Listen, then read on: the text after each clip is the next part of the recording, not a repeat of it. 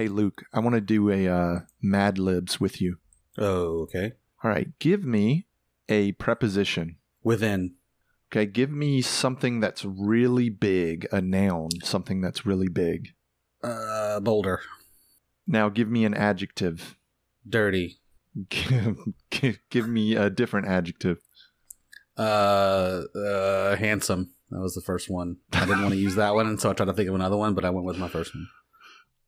Okay, now give me a verb in the present tense. Uh, hiking. I, know, rock, dirty, hiking. It's all too. I'm trying to. Okay, whatever. that's, what I came up. That's progressive, though. That's like That's uh, that's my first thought, best thought, word association. okay. So I'll just put hikes. Give me another adjective. Uh, fancily. No, yeah, fancy. Fancy. And one more adjective. Uh, purple. All right. So the finished product, these are actually uh, lyrics to a praise and worship song that you just mad libbed. oh no. All right. So here's what we have. You said within, dirty, handsome, hikes, fancy, purple. So the finished product is God of wonders within our Oh. boulder. You are dirty, handsome. The universe hikes your majesty. You are fancy, purple. All right. Well, that was a failed experiment. Uh,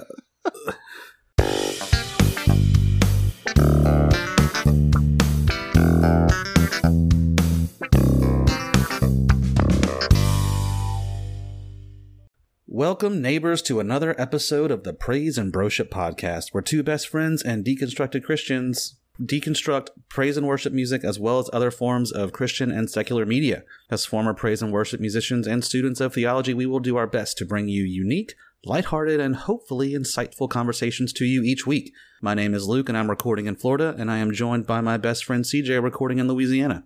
CJ, how's your walk? It's um it's going okay, man. I've been I've been really busy. Lots of lots of stuff going on. Maybe we'll Mhm. talk about it sometime on the podcast. You know what I'm talking about, but Yeah. uh, I try to I try not to be super vague and ambiguous on the podcast, but some things are better left not to talk about right now. But yeah, I've you know we talked about it just a second ago, man. But I feel like I might be getting sick. I know you mentioned like you you hope you're not getting sick. So if my voice kind of gives out or anything during the episode, I apologize. But man, I've just They're had like a I've just yeah, my voice does crack a lot on the podcast, but my my throat has been sore for the last couple of days. So, uh, but the weather here has just been nuts. I mean, it was 90 degrees one week, and then this weekend it got like in the 20s, and it, it's just Oh, wow. been it's just been wild. So, uh, when I woke up this morning to take the baby to daycare, it was 25 degrees outside. So it's just it's been a really really big swing in temperature and climate. You know, just like rain and pollen, really bad pollen before the rain, and everyone's already planted their gardens and their perennials and stuff for the year or for the season. And I'm sure all of those are, are pretty messed up right now because we did have such a late frost slash freeze for some people. But I did okay. I wanted to just really briefly rant. I don't know if you've noticed this, but because we've been doing so many Christian songs, praise and worship songs, and one of the things that we like to do on the podcast is read comments from YouTube videos or from Genius or wherever we're doing our research. One thing that I've noticed is that on Christian songs, inevitably there will be someone, at least one person, that says something along the lines of, I'm not even a Christian, but I like this song. And then and then in the process of saying like I had a good friend in junior high and they listened to this song and even though I'm an atheist, I still like this song. And it just it's it's really cringy to me because it's like it's the old question of if you're a vegan and you do CrossFit, like which one do you tell people about first? And so I think that the that the trifecta of just annoying people would be the people that like are vegan do CrossFit and are also also atheists. Like, which one are you going to tell people about first? Yeah. Like, you don't have to announce that you're an atheist. You can just say, "Hey, I really appreciate this song," because I don't see it the other way around. Right on secular songs, I don't like really secular songs, like uh, abrasive kind of stuff. I don't see Christians on there saying, "Well, I'm a Christian, but I really like Ozzy," you know, or something like Yeah. that. It, it's, I don't know. It's just weird that people feel like they have to announce that. I don't know. Are they just trying to make Christians feel better? Are they trying to make themselves feel better? I, I don't know. I don't know what the answer is to that, Yeah, but it just I- bugs me. I see what you're saying. At first, I was like, "Well, I don't, I don't really care." But now that you're saying, it, it's like, yeah, if you're an atheist, why are you announcing you're an atheist to say that you like a Christian song? Yeah, as if as Yeah, if what's- like you can't appreciate a song on, on its own merits, you know. And yeah, it, it's like it was specifically it happened with me a lot whenever I was doing some research for the song "Breakfast" by Newsboys. Just e- like every other comment was, "Well, I'm not a Christian," or "I'm an atheist," or "I don't believe any of this gobbledygook." But and it's like you're literally listening to a song about God sending people to hell. You Yeah. know, I mean, yeah. How are sense. you appreciating the song in that context? Yeah, is it kind of catchy and poppy? Sure, but I don't. It, it's just weird that that people feel like they have to announce that, and that's just one Yeah. song example. Otherwise, I'm good, man. How are you? Um, yeah, I earlier, just uh, very recently, right, even right before we started recording, something came up on social media that I want to talk about, but I haven't had time to research about it, so we'll probably talk about that next week. Um, but uh, I'm gonna write it down now so I don't forget. Actually, so what I what I really this is way off topic, has nothing to do with the podcast, but it's just a, it's a funny thought that I had because Brittany and I are um, we go back and we kind of rotate through shows. We'll just watch a season of a show, like an older show, and then we'll go to another show and watch a season of that and just kind of rotate through. So we're not just like binging eight seasons of one show. You know, Mhm. we'll mix it up. And so right now we're on a season of the Great British Baking Show on Netflix. And they always do like the uh, segments where they talk about the uh, the contestant and their home life Mhm. and uh, they you know they talk they, they'll have people that have partners back home or husbands or wives back home. And whenever they say girlfriend back home or boyfriend back home i can't help but think like how long were they dating before they got the show? Has it been two years? Has it been two months? Was it two weeks? You know? And so at what point do you get to be on the show if you are the boyfriend or girlfriend of the contestant if it if if literally you guys started dating a week before they got the call uh, are you gonna be on are you gonna get to be filmed and be on the show forever? You know do you have that conversation with your significant other of like yeah but we just started dating. I don't know if you should be on the show. You know like Yeah. what is that conversation like? You know if you've been together for a year sure like chances are you have an idea that you're going to be together longer but if it's only been a couple of months is it something that you have to have a conversation about yeah, because like it's it's out there forever. You know, if exactly one, you once break up during the show yeah. because you just started dating and you're and then separated if it's an ugly breakup, then it's like even worse. You know, because yeah then every it's out there for every forever. You know, and for yeah, everyone. and part of the story after the sh- after the show comes out is like, yeah, and then they this their significant other was on the show, but they had a really nasty breakup, and maybe it's because of the show or whatever. It just it seems like a conversation you should have, but you don't want to have ever.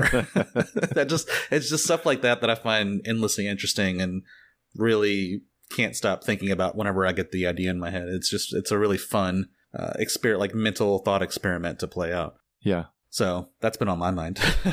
that's so fun.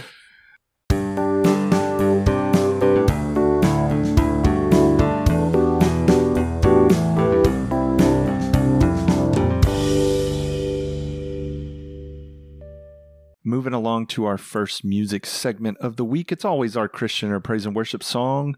It's Luke's week. We had kind of an off week last week with the deep dive on James and the Shame, which I hope you guys enjoyed. We we loved it. I loved it. I can't speak for Luke, but we kind of you know make made sure that we got going back in our normal rotation. So, Luke, what Christian or praise and worship song did you bring?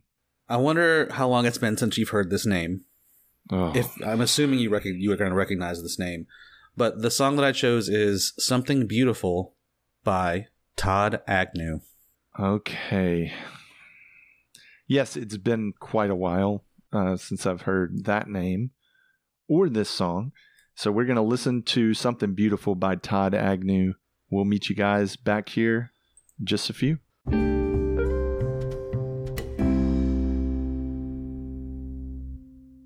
Welcome back, neighbors. We just listened to "Something Beautiful" by Todd Agnew. CJ, I'm curious to think what you thought.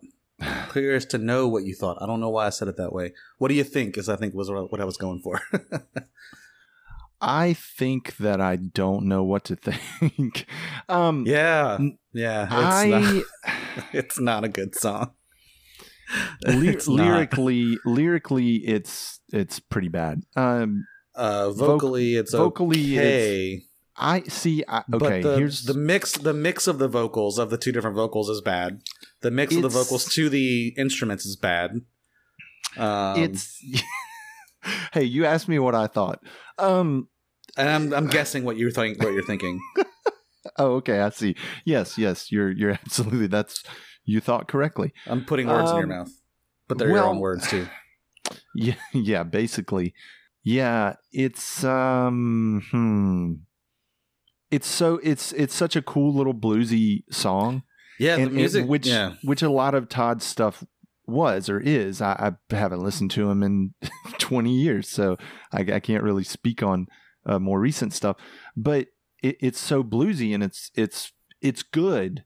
But then as soon as he starts singing, I'm like, oh man, I can't. and his just- vocals can like they go well with the music, but it's like in this particular song at least, it's not mixed well, and the lyrics suck.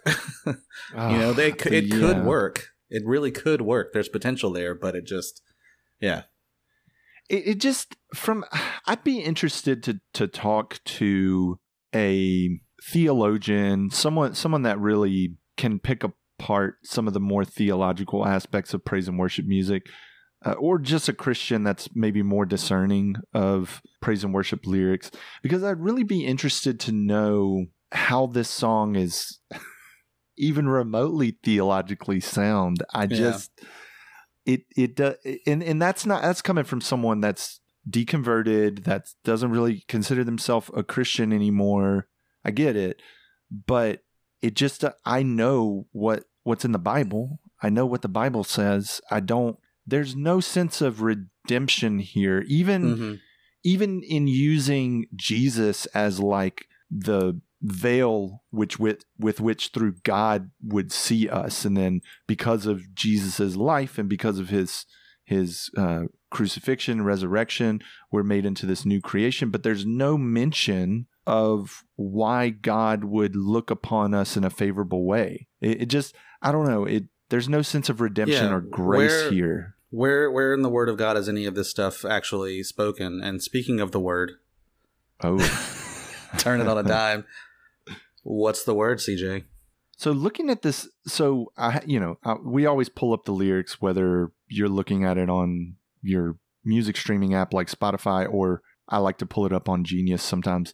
But when you look at the when you look at the lyrics, there's it's dude. I'm not. I'm trying not to look at them anymore, but there's just Yeah, not a lot stalling. of lyrics. There's just not a lot of lyrics. But I'm scared I'm gonna go too low, so I'm gonna say 58, Not a bad guess. You're a little low. 67. 67. Yeah. I need to have a sound effect for whenever you get it exactly right. I've done it a couple times, so it's not a big deal. But when you get it exactly right, I need some like foghorns and confetti You're and such an asshole.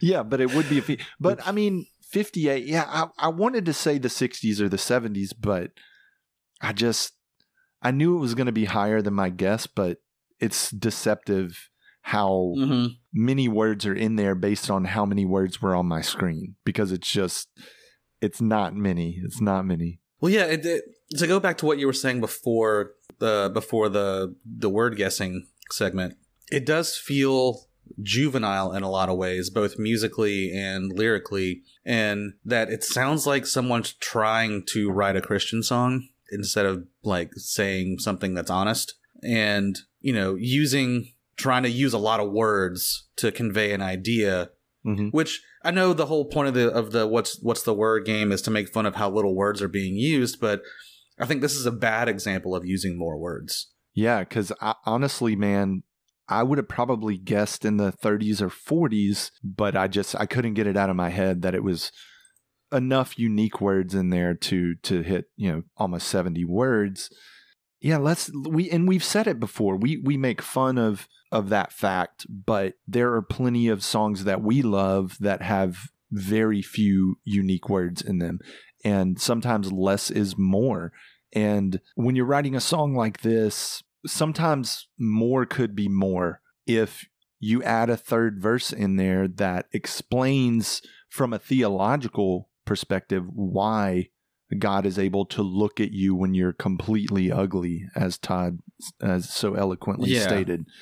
Uh, but there's no redemption thread in this song. It's just that you think you're ugly and God thinks you're beautiful. And while that's okay for me from a deconstructed kind of perspective, that's there you're singing this to people who are trying to be theologically you're trying to build into disciples and make theologically Yeah, you're trying to to to bring people to the faith, and if all you're singing is about how terrible you are and how ugly you are, then why would anybody want to join that faith? Like that, yeah you know, if you're brought up in it, it's one thing, but you're not going to evangelize with a message of you're terrible and ugly, and the only way that you're can be accepted is by this thing that you can't see or uh, or feel or touch, you know, in your real life. It's, it's it's just gross, man. It's really really rough.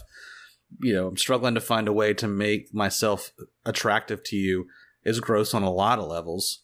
I'm trying to be more deserving. It's just like this self deprecation is way over the top in this song. You know, it, it's it's funny how you mentioned it. It's funny how I can how all I can be is someone completely ugly. That like that that's such a it sounds like a poem of- that i wrote in sixth grade exactly that's what I was saying as juvenile about it.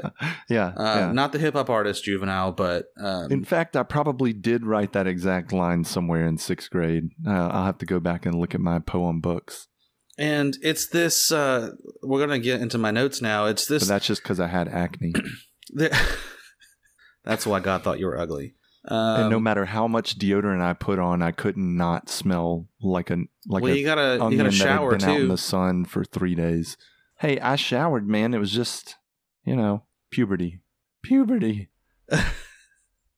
So yeah, there's this this thought this thought uh, pattern of thought that focuses on you know the the wretchedness to use an old hymn uh, language that talks about how terrible we are, but yet God sees us as something worth loving. But we tend to focus way more on on our ugliness and our wretchedness than we do about God's love for us Mm, and mhm. it's that that way of thinking that actually holds us back because we get into this you know what some have called uh, like a shame spiral you know you you Yeah. have these negative thoughts about what you've done and what you're going to do and so once you have that initial negative thought that leads to the next negative thought and the next negative thought and then it's hard to think of something positive because you're you're just focused on finding all of the negative attributes about yourself and you can't it's really hard to come back from that. Mhm. so you know this is what is like a uh, a negative thought pattern uh, a a spiral. Uh some this one article that i read called it a uh, a negative thought spiral also known as catastrophic thinking uh, a series of Hmm. negative thoughts can that can feel overwhelming uh, once you're in a negative headspace because of the first thought it's easier to think of more negative thoughts like i mentioned a second ago even if you're having a great day, one negative thought can make you spiral out of control into negativity and anxiety and shame. The don't want to be completely negative. There's some ways to combat this. One is to recognize the spiral. Mm. You know, once you start noticing, you know, noticing that that you are having that there is such a first of all, noticing there is such a thing as a negative thought spiral, then you can recognize whenever it's happening to you. And once you recognizing, once you recognize that this is a pattern that you have found yourself in, you know, that's, that's the first step to being able to stop it is to be able to acknowledge that it's happening to you. So one thing you can do is to take deep breaths. You know, that's, that's beneficial in a lot of different ways, both, uh, psychologically, physiologically. You know, one thing that it does that it actually makes you in, embody yourself, you know, be present, be with your body, feel your body, and not focus so much on the past or the present, or sorry, not, not so much on the past or the future or all of these thoughts that are going through your head. You're just being with your body in the moment. Mm. You know, that, that mindfulness, having compassion with yourself, talking to yourself. You know, people will often will say like, "Oh, you talk to yourself." We all talk to ourselves. Come on, it's we can admit Yeah. it now that we all talk to ourselves, whether internally or externally. You know talk to yourself as as a friend not as your worst critic. You know if if you were to have made a mistake i would be like oh come on cj that's not that bad. Like you've you know you're you're a good guy. Don't worry about it. But internally if, if i did the same thing i would be beating myself up about it. So noticing that that is something that you can do is to actually have compassion towards yourself is you know kind of an enlightening thing for a lot of people. Me me too. Yeah. and and in recognizing that these these things can you know you can find yourself in these patterns by by acknowledging that you've that you've been in these patterns before you can kind of recognize the the triggers that can put you into that in the future.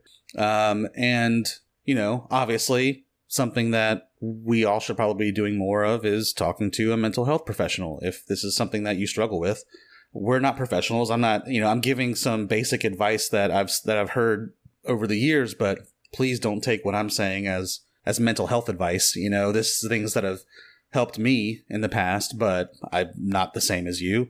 And uh, one one last thing that I wanted to say about this this thing is that I actually, for a brief moment, I wanted to disagree with Richard Rohr. I know heresy, blasphemy, Mm, mm. um, because Richard Rohr says that uh, where is it? Uh, he says that you can you can't think your way into new action. You can only act your way into new ways of thinking. I'm paraphrasing a bit, but Yeah, basically, you can't tell yourself to do something. Like you can't think your way. Like yeah, just repeating it. You can't think your way into a new way of behaving. You can only act in a way that will change the way you think about you know how you're acting or the things in your life. And I wanted to, to disagree with that because I was reading some articles that were talking about, you know, how the, the power of thought can change your behavior. But then those articles went on to say things like, oh, well, start exercising and you'll start having more positive thoughts and, you know, uh, help others with their problems and it'll, it'll get you out of the cycle of negative thoughts about your own life. And it's like, oh, you're saying it's not about the power of thought. You're saying act and that, you know, act in these other ways and break these habits in your everyday life and doing different things will break your cycle of thought. So you're you're not actually saying what you're what the what the article you know title is saying. So I was about to disagree with Richard Rohr, and then I realized, oh, they're saying the same thing he is, but they don't realize that they're saying it. Yeah, and you know it's the old adage, "Fake it till you make it." oh yeah, But but it's so that's so hard to see through, to follow through with when you're constantly falling back into that that spiral, that shame cycle, right? Mhm. where you're like, okay, I'm not a terrible person. God loves me for who I am. And I'm just using that churchy language because that's what we know yeah, uh, and what we have had known for so long. That fake it till you make it, it starts to ring hollow after a while because you say, well, I faked it for a few days and then I did something bad that made me feel ashamed.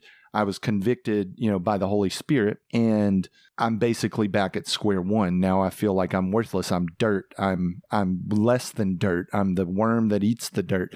And yeah, it, it's fake it till you make it is only going to take you so far. You there's there's a mindset that has to happen, but then there's also action. I, I think of the whole faith and works thing to mm-hmm. to use more biblical religious kind of language there where people are hung up on well do you have salvation through faith alone or through works alone no, it's it's a combination of both of those things, but you can't you can't have one without the other. Well, You I would can't- actually say that I mean, this is a completely different theological debate, but I would say you have salvation through neither. But that's like I said, that's a different debate that I don't know if we want to get into now. I, I guess I guess more I uh, I see what you're showing, saying. showing your salvation. Uh, Yeah. um, your your your salvation being manifest hmm in the world. It's it really comes back to that dualistic thinking, right? Either or. And that's just not how the world works. Yeah. It's not there's not an either or. There can be both and. That's that's Yeah. inclusion. That's including that's accepting uh, being in the moment, saying yes, and not trying to blot out one for the other. So, a quick anecdote is uh, last weekend, Brittany and I were doing uh, one of the Hunt a Killers boxes, Mhm. you know, and right before we sat down to to do it, I started feeling an intense anxiety, and I have no reason to be anxious about anything. My my painting class is over. I have no schoolwork. I have no nothing like that. Nothing looming over me about anything, and I just felt an intense anxiety that I didn't know where it was coming from and I didn't know what to do about it. And I had heard that physical exercise could help alleviate that. So I was like, well, okay, well, while she's reading through all these different things in the box and trying to figure out this mystery, I'm just going to get two dumbbells and start moving them around. Literally had no plan. Uh, I, had, I wasn't doing three sets of 10 reps of this or whatever. I just started I held them in my hands and I just started moving my arms around and I would do a few of these and a few of those and a couple of squats and a couple of lunges and uh, until my muscles got tired and I was like, wow, the anxiety's gone. And that's Hmm. just one story of that. But now that I know that that's something that I can do when I do start to feel that anxiety coming on, it's like, okay, well, do some push-ups, you know, just walk, walk Yeah. around, do something, walk the dog even, you know, so I kind of have that in my quiver now where I've experienced it firsthand very recently. So if I feel that, I'll I'll try it again. You know, and that's these are the, these are tools that you know that I was talking about before. That once you recognize it and once you've recognized something that works, you have another tool in your belt. So you know, keep expounding on that, keep trying new things, and you will have more tools. And then eventually, hopefully, I don't I don't know, but hopefully, I, I would think that even if the anxiety doesn't go away, at least it becomes easier to deal with. Yeah, one of one of my one of my biggest issues when it comes to having some difficulty, whether it's anxiety or stre- you know stress, those types of things. The biggest thing that I've had to work through with therapy and even just in those in the moment in those real time situations, I will shut down. I don't I don't get anxious or I don't get angry or raise my voice or anything. I will just pull the covers over my head and and go into my little shell and shut completely down. Hmm. And not even a situation where uh give me a second, I need to think about this and then walk away. It's just I go completely silent. And I've worked on that over the years to to be more vocal because if I do need time to process the situation of what's going on right then, I'm good to talk with pe- to talk to the other person and say, I need to process this. Give me a second. Give me a couple minutes. Let me walk away and think about it.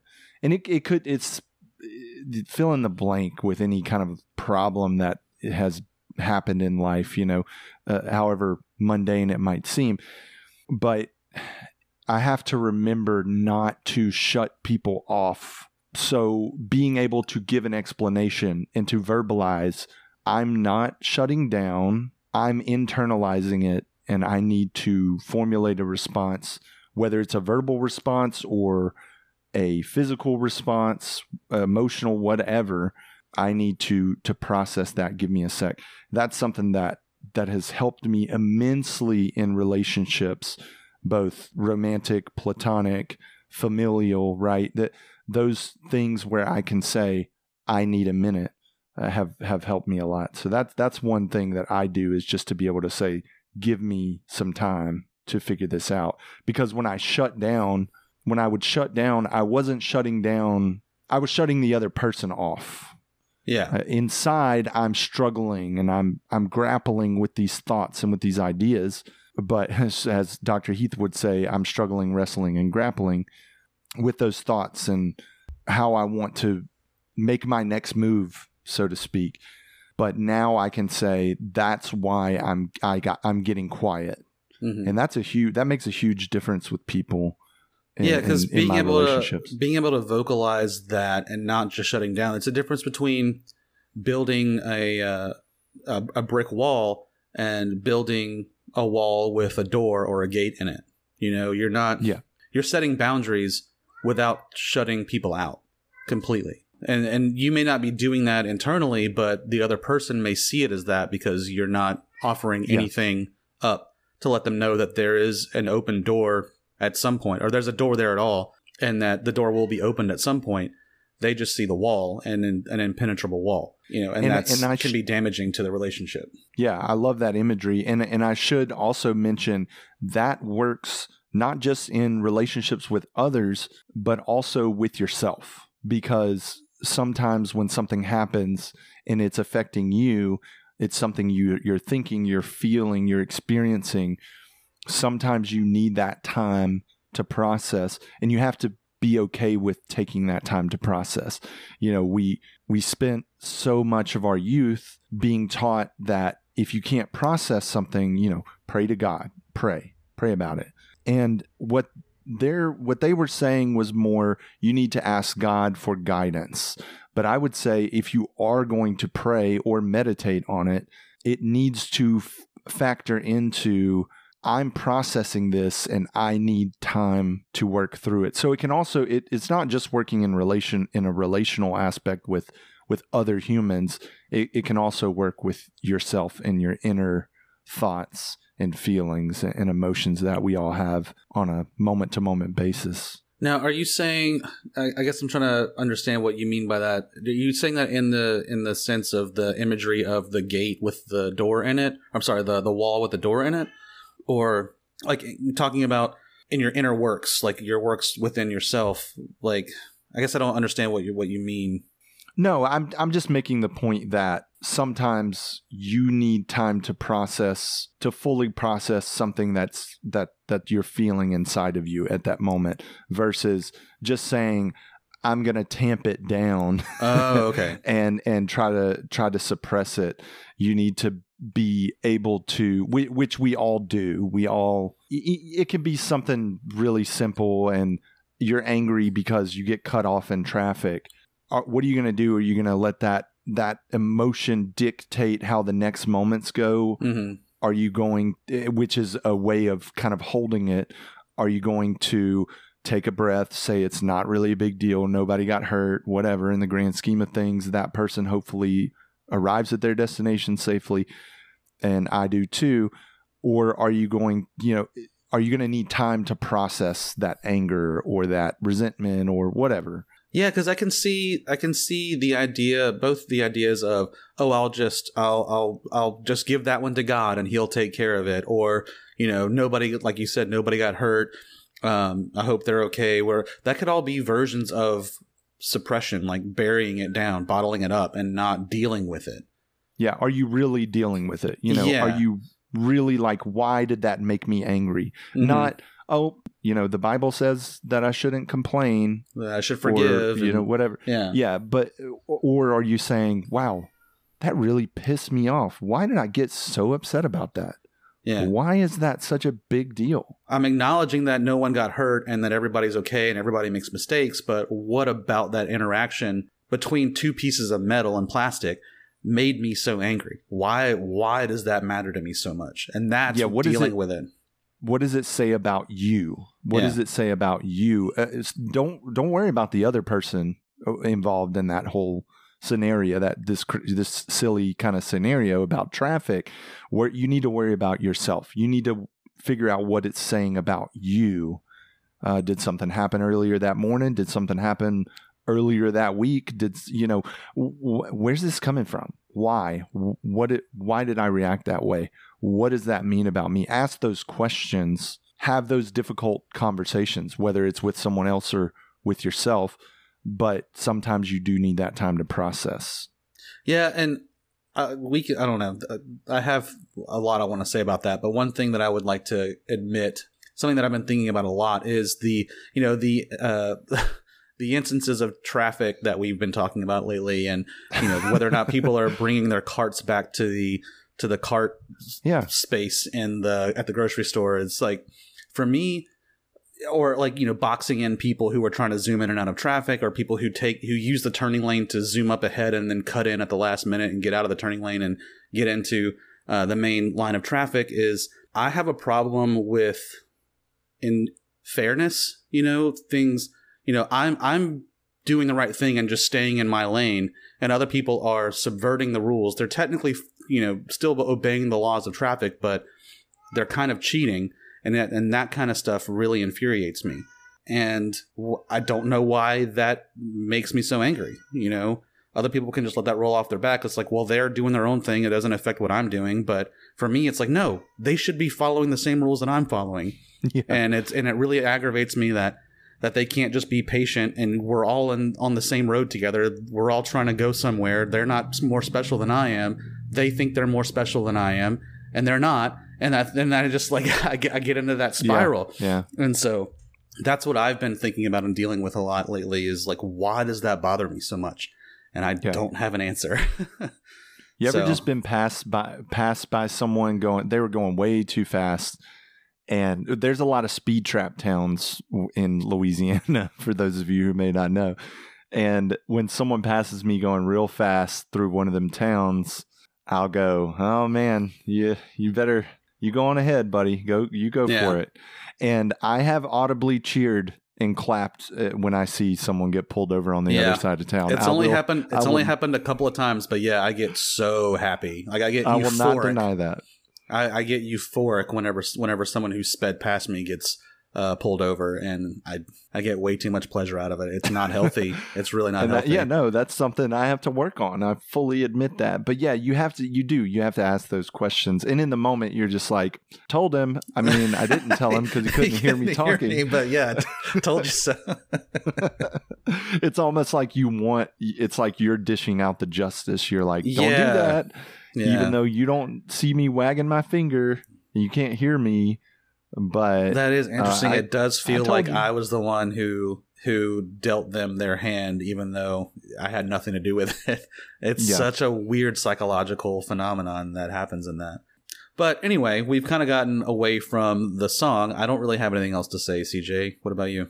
you know looking over the lyrics there's a there's a lot of like kind of gross imagery like you talked about especially in the the first verse the the one thing i will say is that they, they Todd Agnew he he does mention in the chorus you you don't see a wretch you see a reflection of something beautiful and I, I appreciate the fact that he's Yeah. hearkening back to the image of God there and being created in the image of God.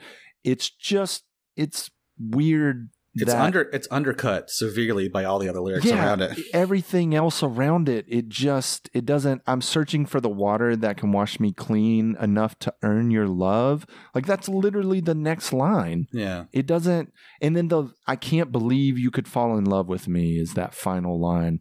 What? What? I, I mean, you you're literally saying I I'm created in your you. I'm reflecting your image. I'm reflecting your being. You you are seeing something beautiful when you look at me. It's Yeah. yeah. we, we a- talked a- about that. yeah. That's that just It's an internal con- yourself down yeah. into the ground, man. it's an internal It's- conflict that you can't really see until you're outside of it. You know? Yeah. Mm. It's it's so weird. I That- will I will say to to end this segment, I was going to do a different artist and right before I started looking well, earlier today I looked into it and I looked into the the artist himself as opposed to the song that I was going to do and realized that he is involved in a scandal. So again, always Oh. always search the artist that you want to do and with the word scandal into Google. It was Chris Rice, the guy who did the What If Cartoons Got Saved and Smell the Color Nine. And I was going to do Smell the Color Nine because it talks about some of the same things that we talked about tonight. But yeah, apparently I didn't look into it. Uh, apparently he's was grooming people, you know, grooming underage people when he was younger. And I some- feel like I've heard about this. I know who you're talking about, obviously, but yeah. uh, yeah, I feel like I did hear a little bit about that uh, being a being a thing, but I don't really have So, any yeah, that's part of the part of the reason why a lot of my research was last minute because it's like, oh crap, I really don't want to get into that. I mean, I mention it now, but yeah. So we're going to take a quick break, and we will come back with CJ's segment in just a sec.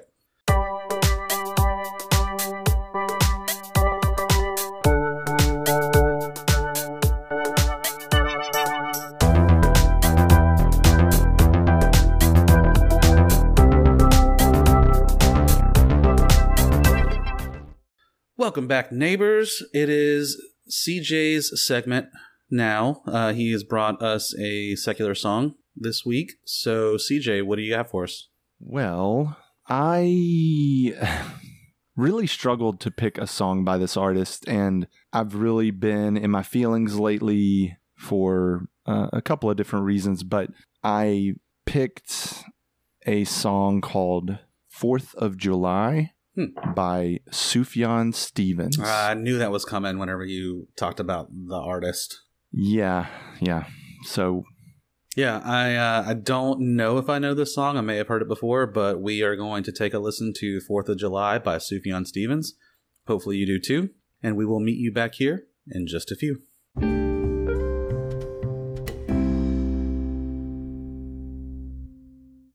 welcome back, neighbors. You just listened to Fourth of July by Sufjan Stevens. Luke, you said you had actually heard this one before. What did you think about this version? Because I don't think you had heard this version before. No, I I hadn't. Um, and I'll I'll get to that in a bit. But one, I wanted to say, or two two things I wanted to say was I don't know where you're gonna go with this, but uh, this song there's there's so much. I mean, there's you could write a lot about.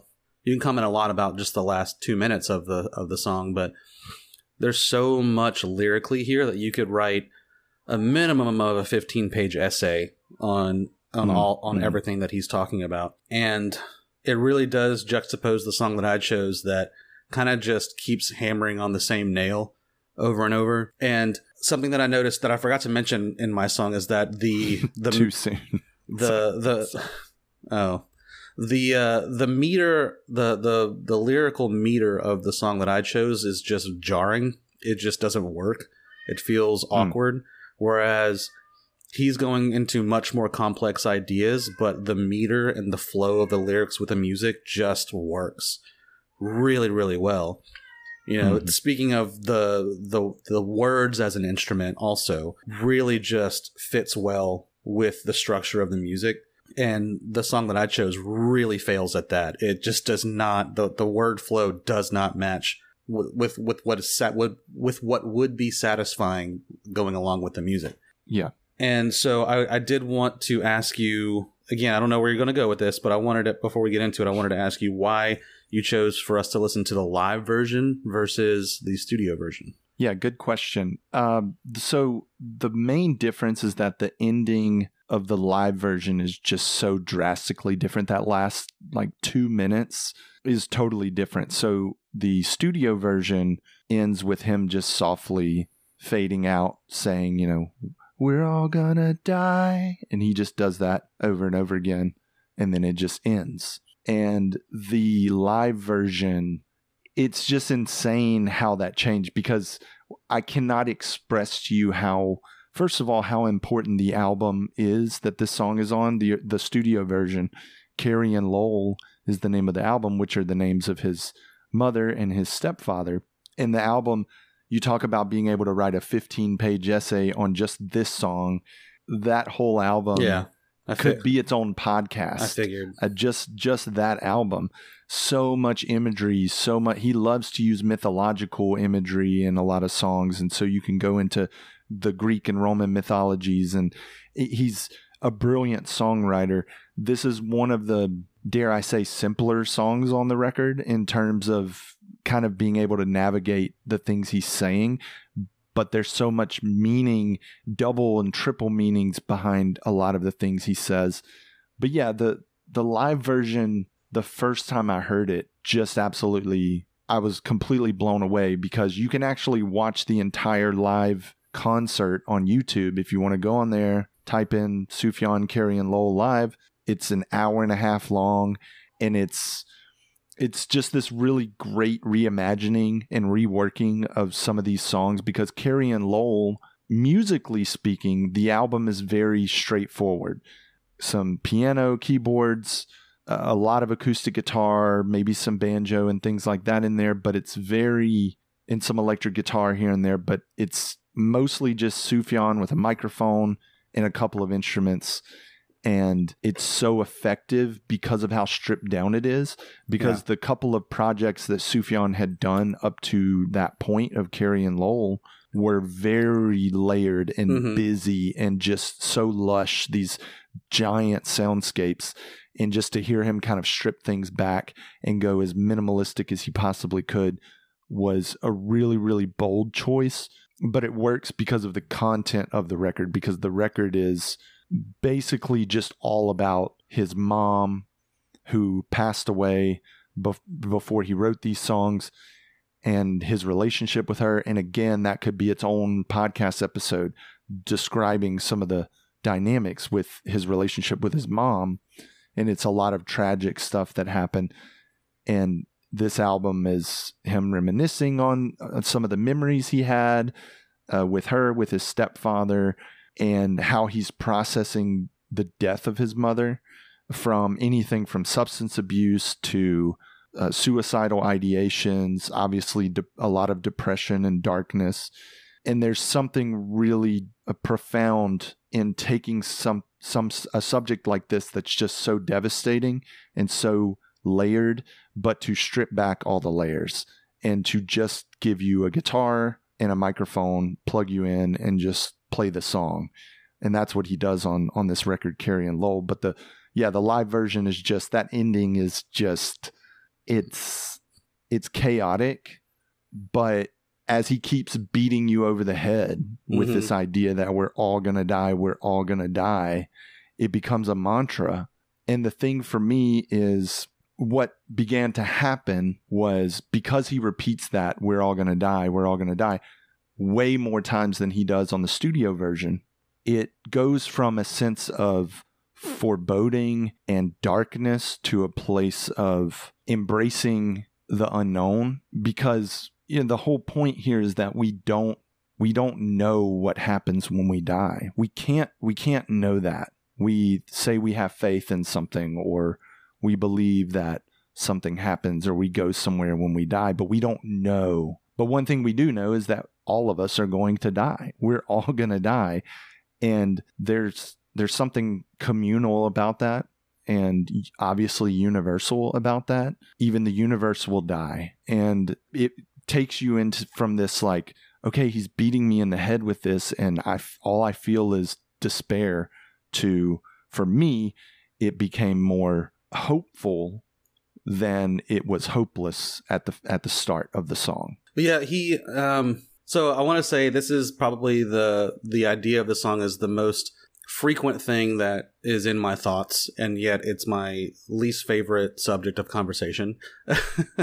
it's always on yeah. my mind. I think about it if, you know, 80% of every day and I think that's a lot of where my anxiety comes comes from. But I do want to say that it is I thought it was an interesting choice with the live version specifically. I don't remember the studio version but as he's really leaning into that mantra, as you say, of we're all going to die, that he's actually creating more by, by building the sound and giving you more, uh, you know, as he's leaning into it. Like it, it's kind of like an interesting juxtaposition. I use that word too much, but you know, he's saying that, that everything's going to die, but he's building up more. So I, I found that as a, a really, really cool artistic choice and to say that yes we're all going to die but you can still do something now you don't have to just sit here yeah. in in silence or sit here uh, with very minimal ideas of, of uh, being or creation or whatever you can do something despite the fact that we're going to die yeah so that was a big difference in the live version and i don't know if you heard it because on the lyrics on spotify don't didn't reflect this but they were probably just using the lyrics from from the studio version. But on the studio version, he just says we're all gonna die like a half a dozen times, and then the song fades out. But at the end of the live version, after saying it, I don't know, 20 times, the last thing he says in almost a spoken word is he says, But I'm still alive. And for him to say that is something special because of how dark he went after his mother's death Yeah. and how how hard that was for him and how hard that would be for any of us who have any semblance of a relationship with one of our parents or both of our parents. That's that's a horrible thing to go through, but he doesn't leave it at we're all going to die. He he he gives you a little bit there of I'm still alive. We're still alive. We can we can still accomplish something now. And like you said. And so it's just it, the song is really sad. It is. It's so sad, but it's all in your approach to how you how you interpret that chant, that mantra, we're all going to die. Does it does it fill you with fear, with dread? It I think it's healthy to to have some fear of that. And I think that people who say they're not afraid of dying are frankly full of shit. But at the same time, I'm nodding my head. I don't. That's not good for a podcast. But I was. Yes, I agree with you. but but and and I, that's something that I've had to come to terms with. I will say I'm way less fearful of death today than I was ever as a Christian. Like I was way more afraid of death as a Christian. I feel the opposite. I don't I don't really know why that that was a dynamic. I don't know if it was because I didn't know if I was really saved, you know, quote unquote, or Afraid of the or judgment. whatever. Yeah, like what? how many? Uh, what what all's Jesus got on me up there at the pearly gates? But yeah, the, so some of the some of the double meanings on this song, he he mentions in the first chorus. It says, "Tell me what did you learn from the Tillamook burn or the Fourth of July? We're all gonna die." Now, the Tillamook burn was actually a series of fires in uh, forest fires in uh, Oregon, like north northern Oregon, and later it became known as Tillamook State Forest. You may have seen Tillamook cheese out on the shelves in your Ice cream. grocery Yeah. uh, yeah. But so the Tillamook burns were actually this. They, they were a series of fires. I think there were four, like for sure, fires that you know started, and it spanned over the course of 18 years, from 1933 Jeez. to 1951, and it just destroyed hundreds of thousands of acres, and it was it was a big deal back then. Obviously, Uh, the Great Depression was right around that time, so you have to remember that the the biggest industry in that part of the in that part of the U.S. is the timber industry, wood, and so you're in this Great Depression, and then these people, uh, Yeah. you know, three hundred and fifty thousand acres that get destroyed over the course of almost 20 years. I mean, it, it just it ravaged that area uh, and and really kept timber products at a at an all time high because of that. But I love the double meaning here. So he contrasts the Tillamook burn, which, uh, like I said, lasted for almost 20 years, two decades, to the 4th of July. So he's using these aspects of fire, but one lasts a long time and the other one is really fast, right? That flash of Mm. the firework and then it's gone Yeah. Wow. and I love that. I, that's one of my favorite pieces of imagery in pretty much any of his songs, and it's like I said on a on the grand in the grand scheme of things, one of the more easily accessible from a lyrical standpoint. Um, now, in that second verse, you get you get a little bit of an idea of where Sufjan's relationship with his mother was, because he says sitting at the bed with the halo at your head was it all a disguise like junior high? So he's going to see his mother who's dying of i think she i think she passed away from a stomach cancer some some kind of a cancer. He's so he's at her bedside and his relationship with his mother to put it i mean just super condensed and very very abbreviated his mother suffered from a lot of mental health issues. She had schizophrenia, depression, just very, very serious depressive moods. And she left Sufjan when he was only a year old. Jeez, I didn't know that. And and there's even a line in the song that addresses that uh, a little bit later, or in the second chorus, actually, right after that second verse. I'm sorry I left, but it was for the best, though it never felt right. And Sufjan actually has gone on to say that he appreciates that his mother left, that she understood her limits and how she could provide for him and care for him and nurture him in the way that he would need as a baby, as a young child. And it's just fascinating that because it's so easy. I don't know if we've ever talked about this on the podcast, but this is a big pet peeve of mine. It's like someone can be the not a not a great person. Mhm. They they're not a good example to you. They're they have issues, whatever those issues are. They're just a mean person, or they're a hypocrite, or or they were abusive or they treated people in whatever bad ways you want to fill in the blank there. But then when they die, they suddenly become an angel and you forget about all of the shit things that they did. This takes a really big, mature person to be able to say like that halo was ju- it's just a disguise. It, it's not it's not real. Like you want she's not a saint just because she's about to pass away yeah. and and I had to deal with that with my dad. Uh, for the listener, my father passed away in 2016. It'll be seven years in September this year, and you know my dad wasn't there for me. My dad was not a not a good father. He was a good person, but he was a shitty dad. He he was he was never there for me, and we were able to build some bridges and mend some fences, as it were, toward the end of his life. And, uh, you know, one of the last things my dad said to me uh, before his last stroke, and then he wasn't able to talk after that. And he said, I wish we had more time. That was like one of the last things he said to me. And it resonates because it's like, wow, you know, do I just, do I just forget about all the time that we didn't have together and just say, well, we have this time now. And at the at that time, that was how that was what I did because it was the most important thing to do at that time was Yeah. to say, look, you're sick. I'm here to help you. Like I'm not even going to bring up the fact that you were never there for me when I was sick or never helped my mom with anything, you know, like that wasn't the time and place. But you have to be able to reflect on that later and say this doesn't absolve them from hurtful and and bad things that they did. It doesn't just wipe the slate clean, you know, from an earthly standpoint. If you want to believe that they're forgiven or whatever, that's fine. It, or if that's what you need to make peace and to move on, that's Mhm. fine.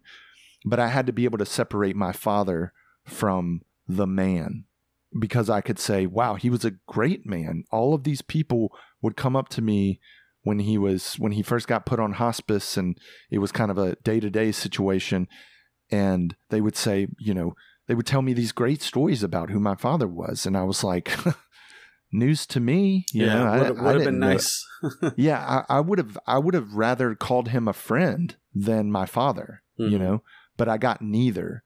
And so I guess my point there is that to be able to admit like yeah, they're they're not just an, they're not an angel just because they left this world and they're gone that you still you're going to have to be dealing with that for the rest of your life, you know? And Yeah, I I, wonder. don't, I don't know. I wonder if that's because we we all know that we're flawed, and we hope that people say only good things about us when we're gone. Absolutely. And so- absolutely. You're you're willing to overlook the faults of someone because you're hoping that someone's going to overlook your your faults whenever you're gone. And that's again, that's that that seems to be a bit of a toxic mentality because you're hoping people overlook your flaw your flaws and as as opposed to acknowledging your flaws and dealing with them and being the idealized version of yourself so that the only thing people could say about you is yeah they fucked up a lot but they really tried to do the best they could in the end so And yeah to Sufjan's, you know, detriment, which I I don't, and I, I love this song. I think it's structured beautifully. The points of view are perfect as far as I'm concerned. But I, I, I, ta- I talked about how Sufjan's so great for being real about the fact that this halo is just, it's just a disguise. But if you look at the way that the song is structured, the verses are Sufjan speaking and the choruses are his mother speaking. Now, Hmm. this is not literally his mother speaking, but if you Yeah. if you look at the if you look up the lyrics, and I think it, they're this way on Spotify, at least for the live version, the choruses are in quotation marks. And that is his mother speaking, but I, I do want to call him out because while I think that the song is is perfect as is, those that's an idealized version of his mother. Mm-hmm. And he will admit that. He will say that. So, in an interview with The Guardian, uh, shortly after this record came out in 2015, March of 2015, so it's actually been a little over eight years now. So, I didn't plan that, but March, March 17th, 2015. So, when he was being interviewed for The Guardian, he, uh, talking about the emotions and stuff in the recording process, Sufjan said, quote, I was recording songs as a means of grieving, making sense of it but the writing and recording wasn't the salve I expected. Hmm. I fell deeper and deeper into doubt and misery. It was a year of real darkness. In the past, my work had a real reciprocity of resources. I would put something in and get something from it, but not this time. I think you see that reflected in a song like this, where he's idealizing his mother and he's trying to he's trying to convince himself of the fact that her leaving him at such a young age was the right thing to do and i think probably it was i mean who knows what how badly she could have messed him up you know as a as a little kid with being schizophrenic that's got to be so confusing for Mhm. for a child.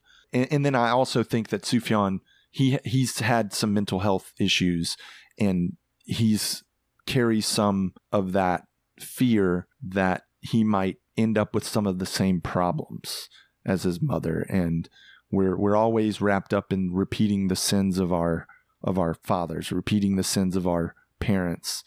And how, like, I don't want to be anything like my dad or anything like my mom. I want to be better. I want to be and I think all parents want that of their kids. All good parents.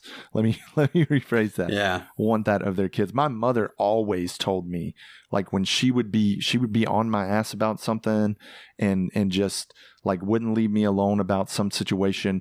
And of course, as a preteen teenager, I'd be like, Why are you constantly on me about this? And she would say, Because I want you to be better. Because I want you to not make the same mistakes I made and not do the the messed up and the wrong things that I did. And so good parents want that from their children, but it's almost like this little psychological worm, right? That that gets into your brain and is like, you know, well genetically mm. I'm I'm predispositioned to to do these things, you know, to be an alcoholic or to be a drug addict or uh, to to leave my family or my kids for whatever reason. And it, it's like telling someone, oh, you can be anything you want to be when you grow up. It's like, yeah, why would you say that? Because as if there was any other option, right? yeah. As if there was any other thing. Why would you put that? Like, that's like putting doubt into a child's yeah, that's head. telling them that that there are people who are who think that you can't.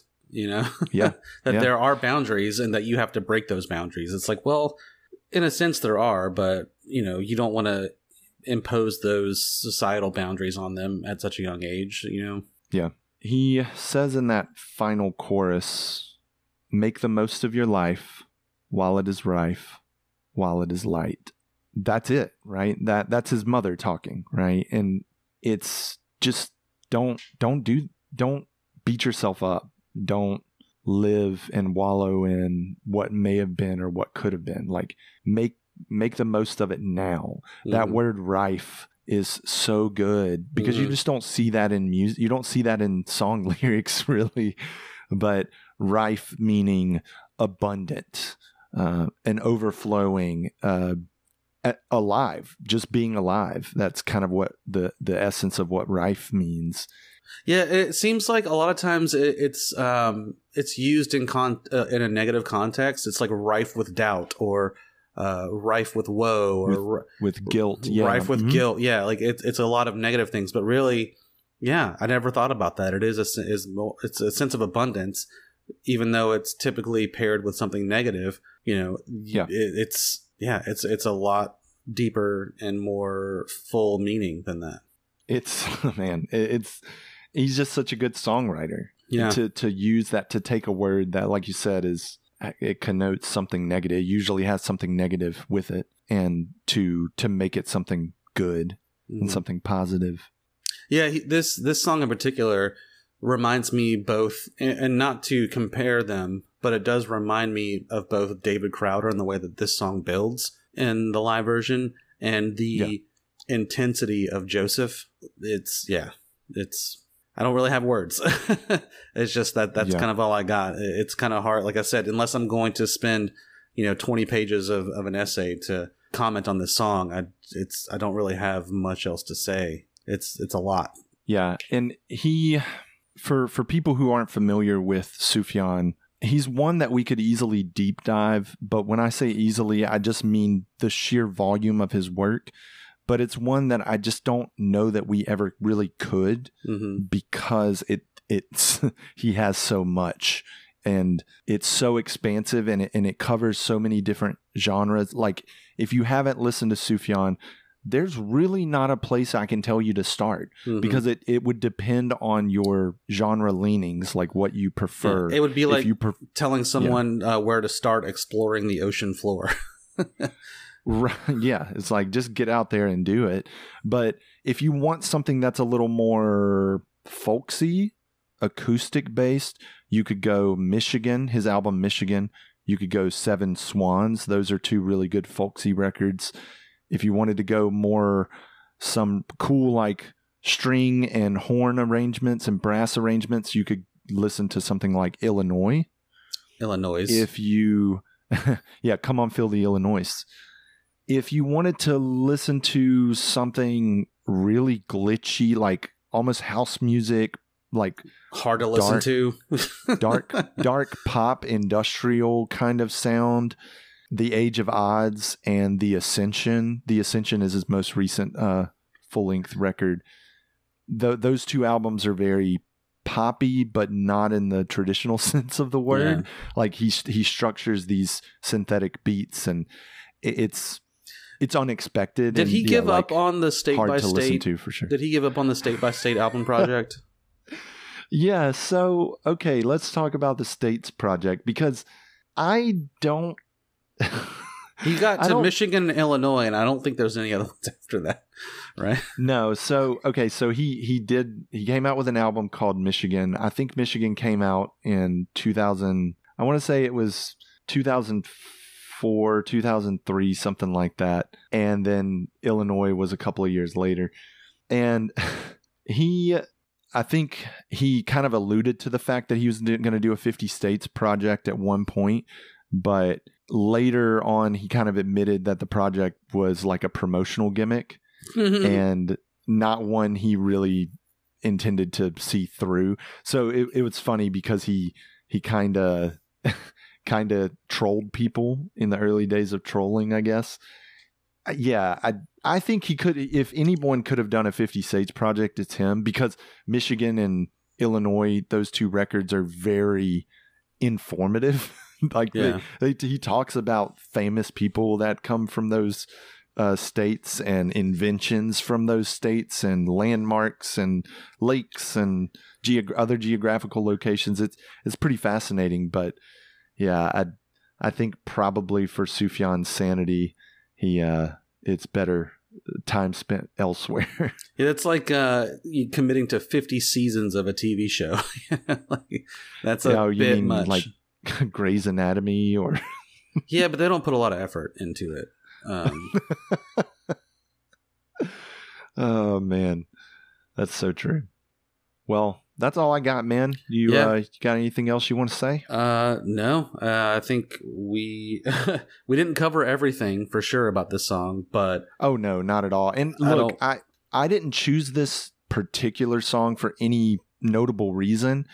I just when I when I'm feeling a certain way in my life, Luke, you know what I'm talking about in this case.